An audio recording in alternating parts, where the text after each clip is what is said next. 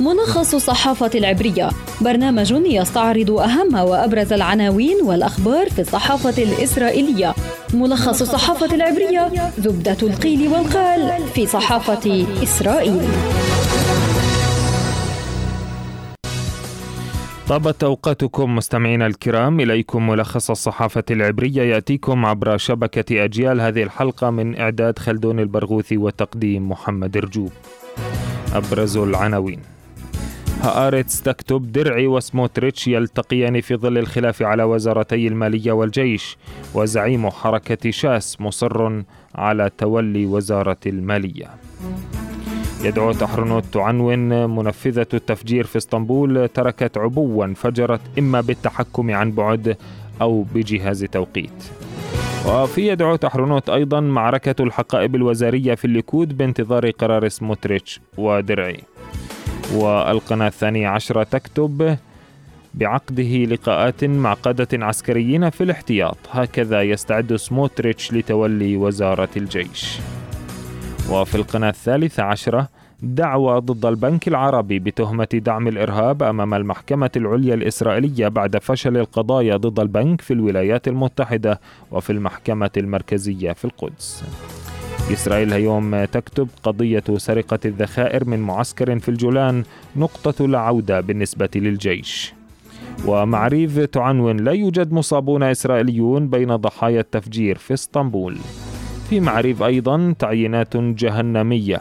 نتنياهو يدرك أن تولي بنكفير وسموتريتش مناصب وزارية مهمة سيأتي له بصداع سياسي. وموقع والله يكتب وصمة العار التي لحقت بدرعي بسبب سجنه سابقا في جرائم ضريبية. هي سؤال ينتظر الإجابة قبل تعيينه وزيرا للمالية. وفي هيئة البث الإسرائيلية تقارير صحفية تقول إن إسرائيل قصفت مدرج مطار تستخدمه القوات الروسية في سوريا. إذا مستمعينا يبدو أن حالة النشوة التي سادت عقب فوز معسكر بنيامين نتنياهو في انتخابات الكنيست تحولت إلى صداع مع تصاعد المعركة على المناصب الوزارية بينما يسعى نتنياهو إلى إبقاء وزارة الجيش لحزب الليكود عبر عرضه على زعيم أو عبر آه، عرضه على زعيم الصهيونية الدينية سموتريتش تولي حقيبة المالية يصر زعيم حركة شاس أرييه درعي على تولي هذه الحقيبة. الأمر الذي دفع الصهيونية الدينية للإعلان عن أن وزارة الجيش لسموتريتش في المقابل تسود حالة غضب في الليكود بسبب سعي الأحزاب الشريكة للاستحواذ على المناصب الوزارية المهمة.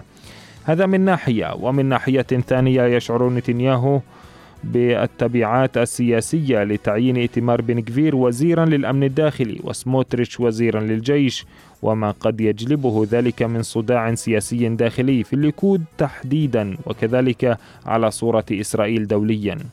يوم أمس التقى درعي وسموتريتش لبحث تقاسم المناصب الوزارية. يبدو أن اللقاء لم يتمخض عن شيء.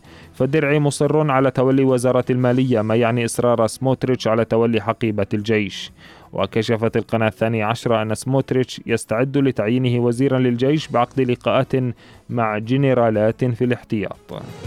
في شأن آخر قدمت مجموعة من الإسرائيليين تضم 1500 شخص ممن قتل لهم أقارب أو أصيبوا هم أو أقاربهم في عمليات نفذها فلسطينيون قدموا دعوة للمحكمة العليا الإسرائيلية ضد البنك العربي.